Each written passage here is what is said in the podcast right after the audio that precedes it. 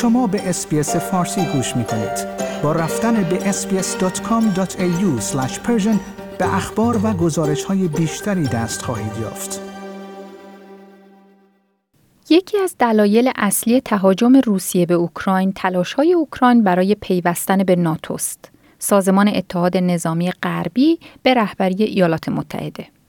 مسکو این اقدام را به عنوان یک خط قرمز می‌بیند، در حالی که کیف قاطعانه می‌خواهد به عضویت ناتو درآید. گرچه روزهای اخیر اشاره شده که اوکراین ممکن است در نهایت مایل به پیوستن به ناتو نباشد. من فاطمه هاشمی هستم و به همراه همکارم کاتالینا فلورز در این خصوص گزارشی داریم که توجه شما را به آن جلب می‌کنیم.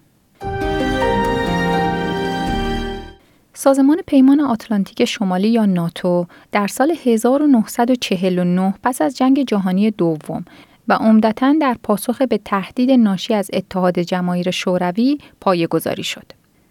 12 عضو مؤسس آن شامل ایالات متحده، بریتانیا، کانادا و چندین کشور اروپای غربی بودند. از آن زمان بسیاری از کشورهای دیگر از جمله یونان، ترکیه، آلمان، اسپانیا و کشورهای بلوک شوروی سابق به آن ملحق شدند و تعداد کل اعضای آن اکنون به 30 کشور رسیده است. هدف ناتو تضمین آزادی و امنیت اعضای خود از طریق ابزارهای سیاسی و نظامی است. در ماده 5 این معاهده آمده است حمله مسلحانه به یک عضو حمله به همه آنها تلقی می شود.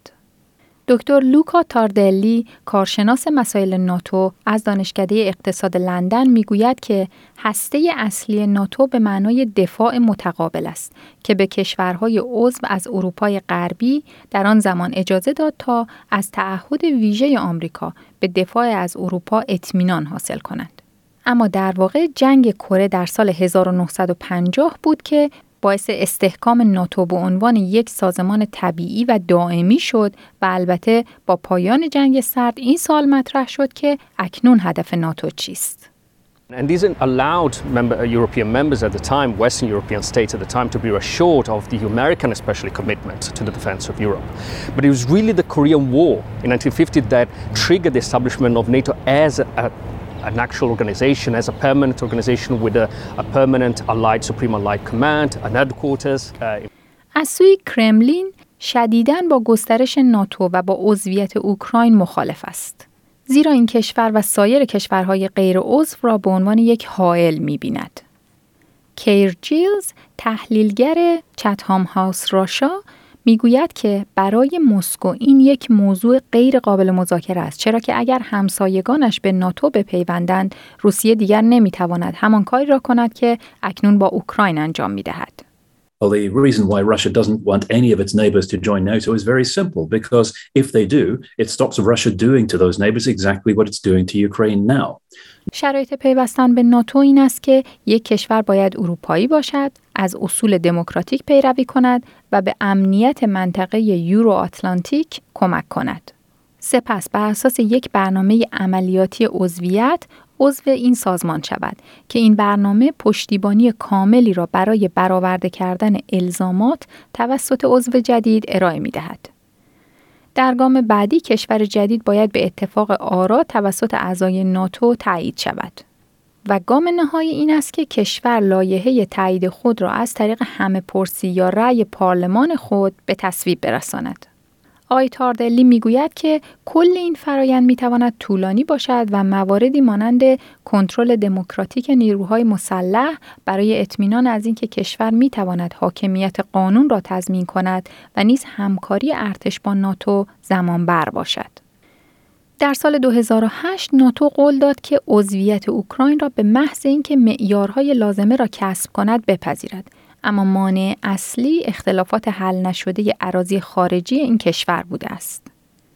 در حال حاضر اوکراین مانند استرالیا به عنوان شریک فرصت‌های پیشرفته نامیده می شود، وضعیتی که به بعضی کشورهای غیر عضو اعطا می گردد. رابرت برینکلی، سفیر سابق بریتانیا در اوکراین، می گوید که کمک به اوکراین به نفع ناتو است، به این دلیل که اوکراین یک کشور دموکراسی مستقل و آزاد است که مورد حمله از پیش برنامه ریزی شده بی‌دلیل قرار گرفته و این حمله در واقع یک حمله به همه دموکراسی ها به شمار می رود. They're receiving a lot of political and economic support as well as defensive military support. And that is because Ukraine is a democracy. It's a free, sovereign country which has come under unprovoked, premeditated attack. And this attack on Ukraine is in effect an attack on all democracies. اما کمک‌های ناتو به آنچه اوکراین بیش از همه نیاز دارد، یعنی ایجاد منطقه ممنوعه پرواز بر فراز اوکراین، گسترش نمی‌یابد، زیرا ناتو نگران است که این اقدام منجر به درگیری مستقیم با روسیه شود. و به دلیل همین مقاومت است که اخیراً اوکراین از تمایل خود برای پیوستن به قدرتمندترین اتحاد نظامی جهان عقب نشینی کرده است. این در حالی است که کشورهای گرجستان و بوسنی و هرزگوین نیز رسما درخواست عضویت ناتو را کردند. همچنین سوئد، فنلاند و صربستان نیز به دلیل حمله روسیه به اوکراین در حال بررسی پیوستن به این اتحاد هستند و این دقیقاً همان اتفاق است که روسیه نمی‌خواهد شاهد آن باشد. آیا می‌خواهید به مطالب بیشتری مانند این گزارش گوش کنید؟